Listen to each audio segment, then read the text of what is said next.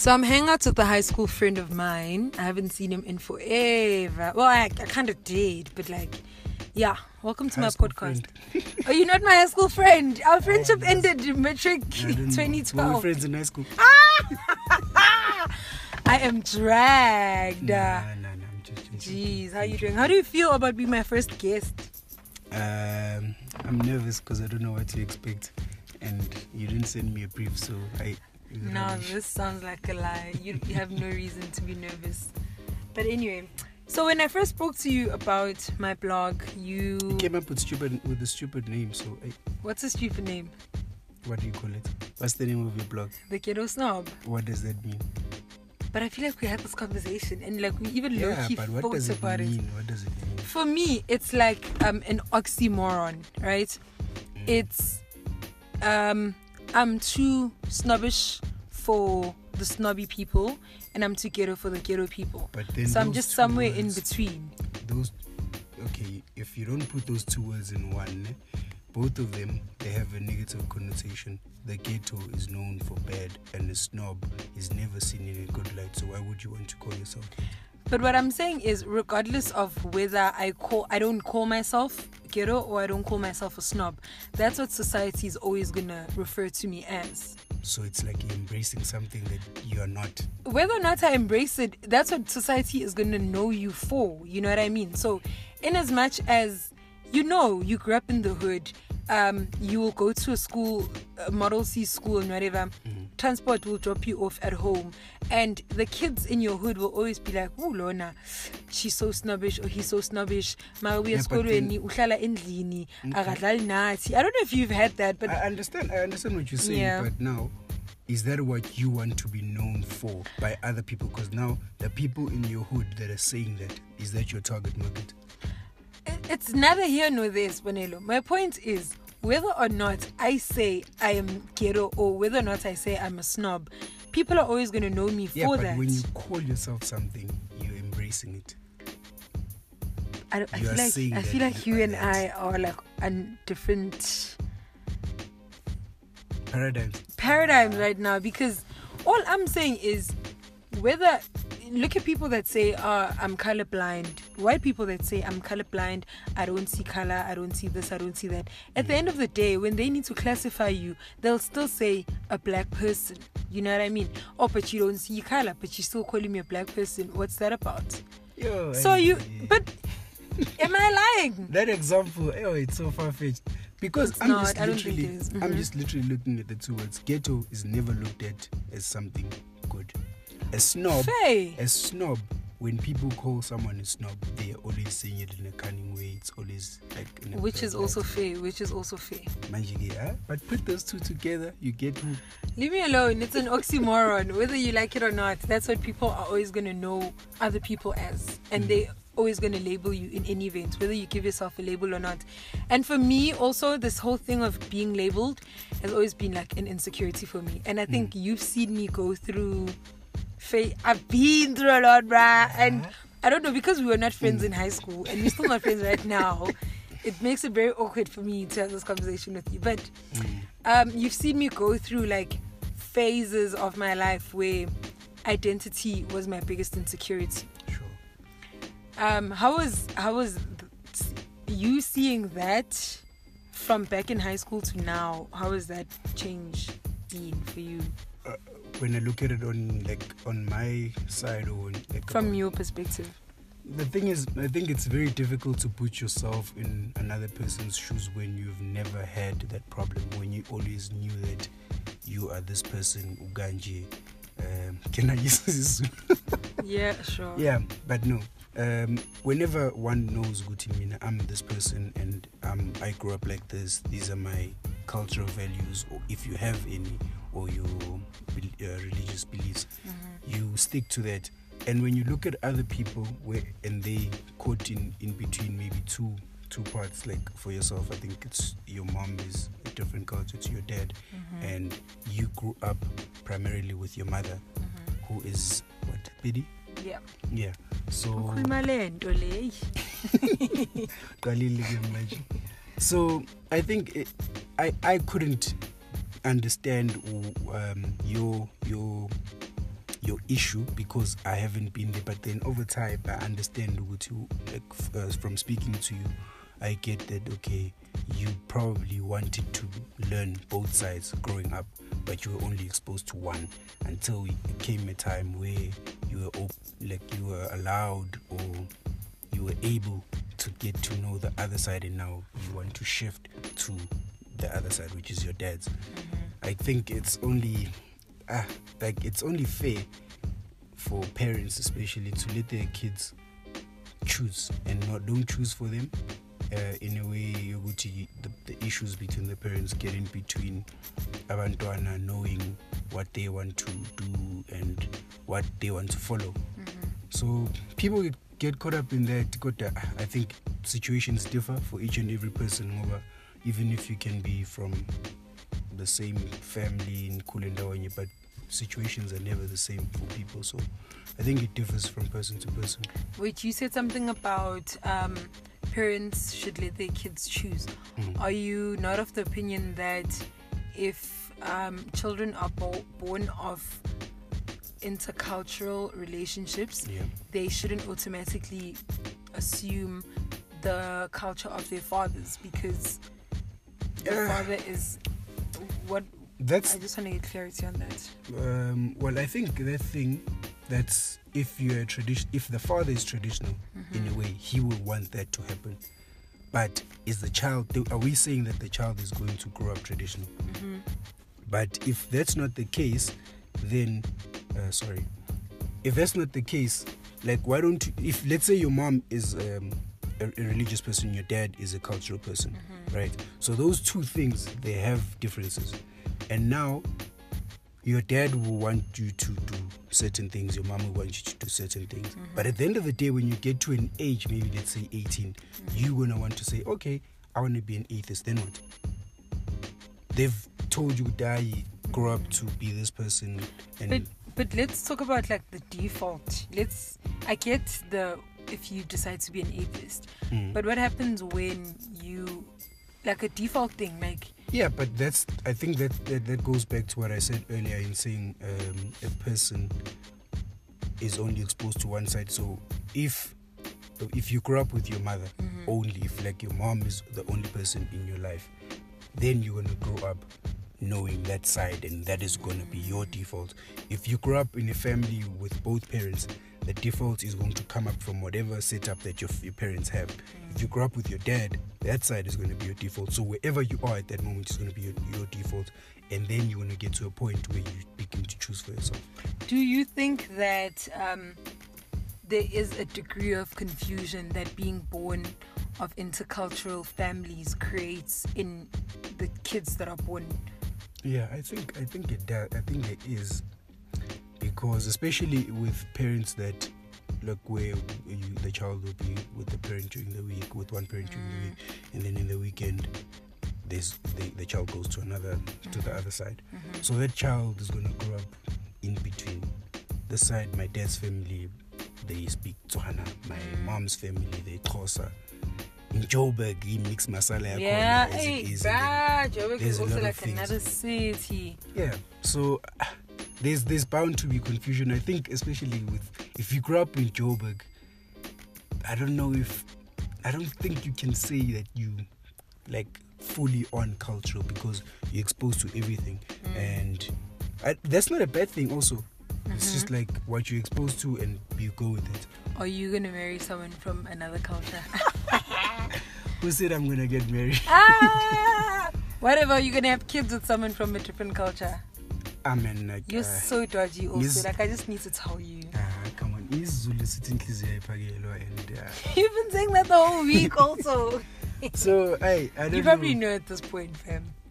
Ah, no, I don't. I don't actually, and I I don't have a problem with um, going different cultures, different countries, different. different Maybe- countries. This is not what you were saying in when was it? When you first moved to study wherever you were studying. And i was like oh so you're dating someone there and you're ah, like but uh, so zemna that was being a kid, bro.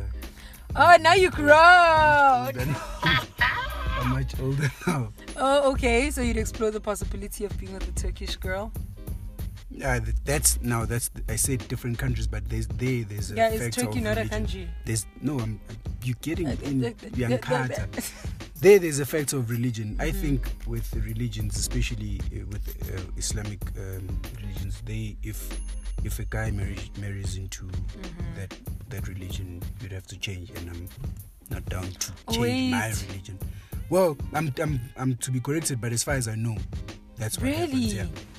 Just like in in thingy in like in your black families, if maybe your mom goes to the Methodist church and your dad goes to a Zioni and they get married, your mom. T- t- So, but with so- with with um because they in don't change. Turkey, you have to change. Not nec- I won't say necessarily in Turkey, but from what I know is that with uh, the is with Islamic uh, with the Islamic religion, you change Damn, into the, the religion. But then that's what I know from people that I've encountered.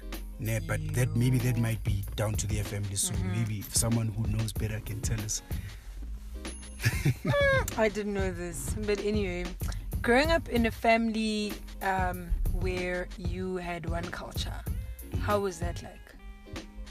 Ah man, I think in a way you, you learn one culture and I don't know, like I, I can't I can't pin down something to say it was like this because that was my norm. I didn't know Mm, a different you know so but then again i think being someone who lives in joburg and you get exposed to a lot of things Mhm. you meet different people and also friends like one friend would be closer another would be whatever so you learn about those things but from myself i think I, it was just the norm it was just how my life was so i didn't like you can't take yourself out and say That's true. and uh, yeah Right, do you have any questions for me? Now how how the whole issue of um, of you being from two separate cultures and your parents not necessarily being together, do you think that had an impact in your life? I think it did.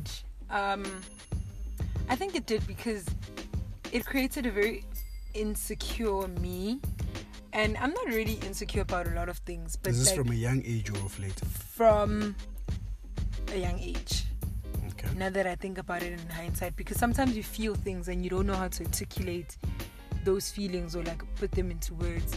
But now that I'm a bit grown and like I understand things a bit differently, Mm. I think it created insecurity about that aspect of me because it was like I never felt like I was good enough for any one cultural group. So whenever I was with my mom's side of the family, they speak lento Yabole.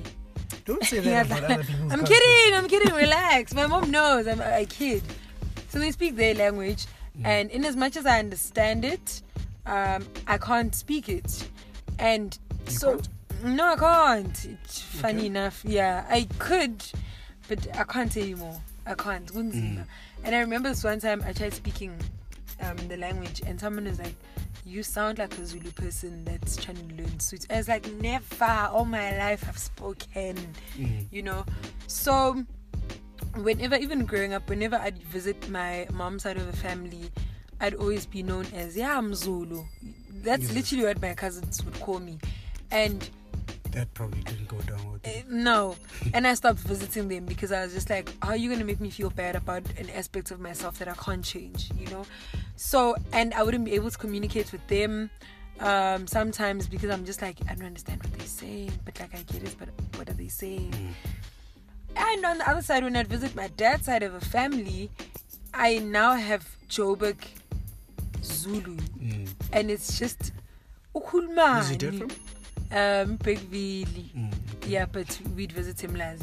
Mm. So it would be like, what is she saying? Because sometimes I'd say things like Mara, and they're like, Yin gonna Yeah, loco. You know what I mean? Those Those those that count. nuances that annoy like Mm. core Zulu people. So But uh, let's sorry to cut you. Like, Yeah. um, you know, the I'm not gonna use your name because you said. I shouldn't. and But the name name and surname that everyone knew you by Yeah. in school, it's different from the culture that you gravitate to more It now. is. It is so how very did much so. did that play a role in your insecurities as well? Um, what played a role is my whether I felt like I belonged or not. Because I don't think with my mom's side of the family, there's much of a belonging or a feeling of belonging. You know what I mean? And I just think as people, amongst other things that we want, we also want to belong. You Do you also feel want like to you feel. belong on your dad's side? I don't know, um, but I feel more comfortable there. Mm. It feels more comfortable. Um, And do you think maybe it's because one side is more cultural than the other, and you essentially want to be a cultural person in a way? No, no. My mom's side of the family also is very cultured Mm. um, in their ways, but it that never spoke to me and that never resonated with with my soul. And I was never like, oh, I feel at home. It was it was never the case, But oh, that must have been that must have been uh, difficult for you. dude. It was a mind f. that's where you spent most of your childhood. No? Yeah, and I think also for my mom, it might it might be it might come across as like really weird because I grew up with her and I grew up with her family, and now all of a sudden I'm gravitating towards, you know, it, it to an extent it almost becomes as though I'm picking sides, but I don't think that maybe she understands that it's a belonging thing. Like You see, I want to feel like I, I think belong. that goes back to what I said earlier. This thing of the the, the relationship of the parents, Mm-hmm. how it went down. Now, one wants you to be on my side. The other, Yeah. the other probably doesn't even care. It's just like I'm happy to have my child like that. Mm. Now maybe, but yabona like now parents they they they putting their things in in a child's life Mm. and kunzima ke le nto leyo. And I think also for me, the other thing is that I've never wanted to be a poster child for um, my insecurities. Mm. So this is the first time that I'm actually like speaking about something that I'm insecure about. I'm genuinely just not an insecure person. But I never want to be a poster child for my insecurities and things like that because people have bigger problems than the problem that I've had in relation to identity. But I never spoke about it for the longest of times Yeah. because I just felt like, what the hell? How am I making it an issue when in Joburg it's a norm? Like it's fine if you have a Zulu name and like a Tswana surname. It's Yeah. it's not a big deal. That's a very normal thing in Joburg.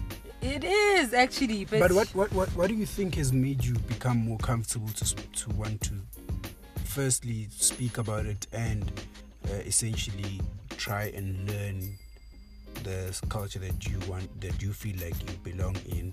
And whereas some, like in general, you were, you were speaking about how people see you as one thing. So in general, when you say your name and surname, people would say, ah, okay. They'll start speaking the language that that name and surname is from. Yeah. So how do you feel now that you actually don't want that to happen? How do you? How does that make you feel? Firstly, um, what made me speak about it?